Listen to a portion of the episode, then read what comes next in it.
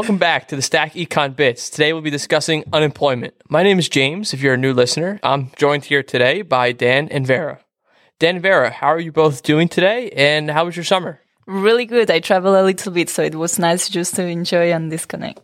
My summer was great. I was able to gain more knowledge about the current situation of the economy through my financial planning internship. That sounds great. So let's get into it. So we're going to start off by discussing U3 unemployment. What's U3 unemployment, James? Oh, I'm glad you asked, Dan. U3 unemployment is the total number of people unemployed but actively looking for work. U3 unemployment is the official unemployment rate, like the one you would see on TV. James, where does U3 unemployment stand today? So, as of July 1st, the unemployment rate sat at 3.5%, which signals a tight labor market, meaning there are plenty of jobs available and workers are scarce. The Fed expects this rate to rise in the coming months as it continues its contractionary monetary policy to fight rampant inflation. James, how does that rate of unemployment compare to the last few months? And could you also tell us what that means? Sure, no problem, Dan. That 3.5% unemployment rate signals a tight labor market. The level we're at now is the level we were at before the pandemic. When the pandemic started, we got to levels only seen during the Great Depression, and you know that was due to, as we all know too well, the lockdowns. Um, and as we know, that's only a temporary thing, as you know we're no longer restricted from going out and doing things.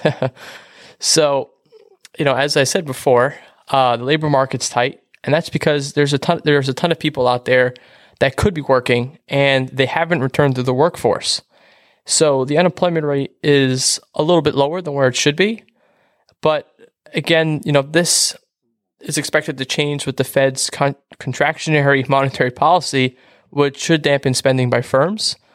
Um, Dan, I think now is a good time to discuss labor force participation. All right, awesome. The Federal Reserve Bank of St. Louis defines the labor force participation rate as a percentage of the working age population that is either working or actively looking for work. The working age population accounts for people aged 16 to 64. Dan, can you tell us about any trends over the last few months with labor force participation? Could you also tell me about the meaning of those trends? I would be happy to, Vera. Over the over the entire year of 2021, the rate increased from 61.4% to 61.9%. Comparing that to 2022, the rate jumped up to 62.4% this past March, but has slightly dropped down to 62.1% from then to July. This drop in the rate could be for multiple reasons, and it isn't necessarily a bad thing. The number of people in the working age population could have increased, and if the number of people working or actively looking for work hasn't changed, then this will cause the overall rate to drop slightly. Another reason could be that the number of discouraged workers has increased with companies trying to revert back to in-person labor, while employees are searching for jobs with hybrid or virtual work options.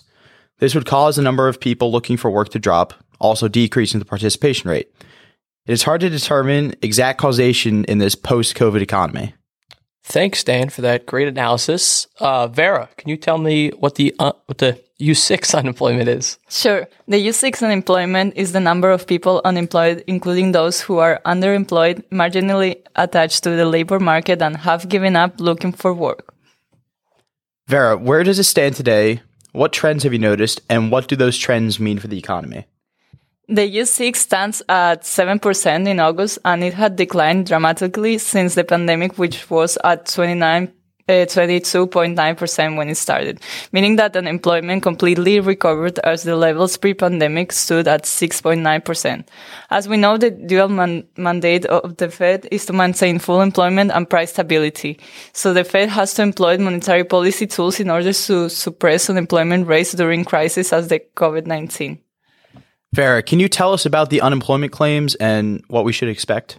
Sure. The number of people applying for unemployment benefits fell to a one month low of 243,000 last week, indicating that layoffs remain near record lows and that a tight labor market is keeping the U.S. economy going forward. Despite the fact that the economy has slowed, most businesses have not resorted to layoffs and many are actively hiring. What we probably expect is that initial jobless claims will gradually rise as economic growth slows and businesses focus on reducing inefficiencies in a shaker fundamental backdrop. Thank you, Vera. So, all right, Dan, it's time to talk about the non cyclical rate of unemployment. Oh, come on, James. Really? Uh, Sorry, man. Just do this for me. fine. The non cyclical rate of unemployment, also known as the NARU, is the rate of unemployment arising from all sources except for aggregate demand. It represents the lowest unemployment rate whereby inflation is stable. Interesting. Dan, can you tell me where it stands now and what that means for the economy? Absolutely. For the second quarter of this current fiscal year, the Fed calculated the NARU to be 4.44%. This means that the lowest unemployment rate that the United States economy can have at the moment with stable inflation would be 4.44%. We can see that this isn't the current situation with inflation sitting at 8.5% for July and the unemployment rate being as low as it was before the pandemic at 3.5%.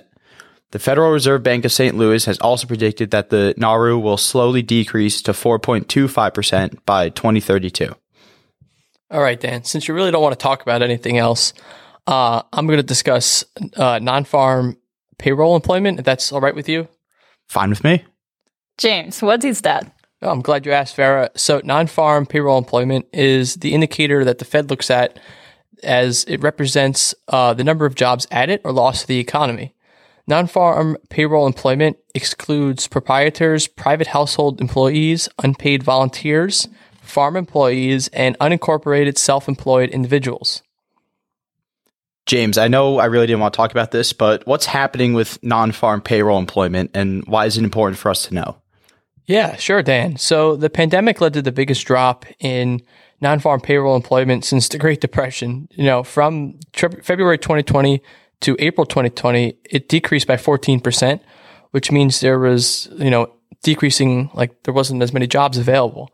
Since that point, now fully recovered to where we were in February 2020, pre pandemic. This means that there has been an, a big, a large increase in hiring. That increase in hiring also signals to the Fed a healthier, more robust economy. This gives consumers more money to spend, which in turn leads to economic growth. But as we've seen with the influx of the government stimulus and the great thing, inflation, more people, that means more peop- money in people's pockets, which means more spending. And with the supply chain shortages, this helps raise prices. The Fed's dual mandate is to maximize employment and to increase, and an increase in the non farm payroll employment is good for that. But the other part is low inflation. So that's not happening. So with a contractionary monetary policy, the Fed is looking to lower inflation, uh, which could change, which means they're looking for the non farm payroll to decrease going forward. James, before you discuss the Phillips curve, I would like to talk about the unemployment benefits during COVID and afterward and their impact on the economy. Sure, Vera, please go ahead. The COVID 19 outbreak has caused enormous economic damage, and the consequences will be felt for months or years to come.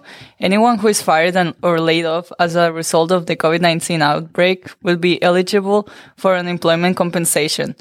Workers are paid for a specific amount of time or until they find another job.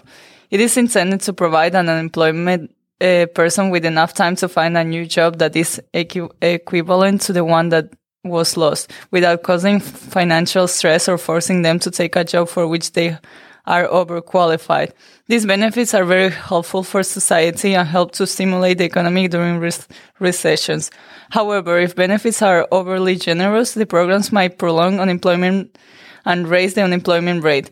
The policy challenge is to protect employees while minimizing undesirable consequences. Does anything does any does anybody have anything they'd like to add or comment on before we conclude our podcast? Yeah, James, uh, weren't you supposed to talk about the Phillips curve next? Oh, wait, how, wait, seriously? How did I forget that? You forgot? Are you kidding me? Vera, do you really think he forgot? I don't think he forgot. Maybe. We will see how his analysis of it goes. If it's good, then he forgot. If it's bad, he definitely did that on purpose. I agree with Vera. Let's see it, James. Oh, all right, man. All I can say is wow. Uh, I can't believe you both don't believe me. So let me get started on the Phillips curve then. Uh, the Phillips curve is named after an economist, A.W. Phillips, who examined the UK unemployment and wages from 1861 to 1957. Phillips found an inverse relationship between the level of unemployment and the rate of change in wages. What that means is that low unemployment usually goes with high inflation, according to the Phillips curve, and high un- unemployment goes with low inflation, according to the Phillips curve. Right now, we're experiencing the low unemployment and high inflation piece of that. A low unemployment means more people are working, which signals a higher demand for labor, which puts which puts more upward pressure on wages, which means firms have to raise their prices as their cost of production are increasing. And before the pandemic, there was talk of the Phillips curve flattening, as there was a long period of low unemployment and low inflation, so the Phillips curve has become less reliable than it used to be. So, finally, does anyone have anything they'd like to add or comment on before we conclude our podcast? So, I would like to thank everyone for listening to this podcast and remind you to stay active on what's happening in the news. Well, that's going to conclude this episode of the Stack Econ Bits. I hope you all enjoyed it. Take care.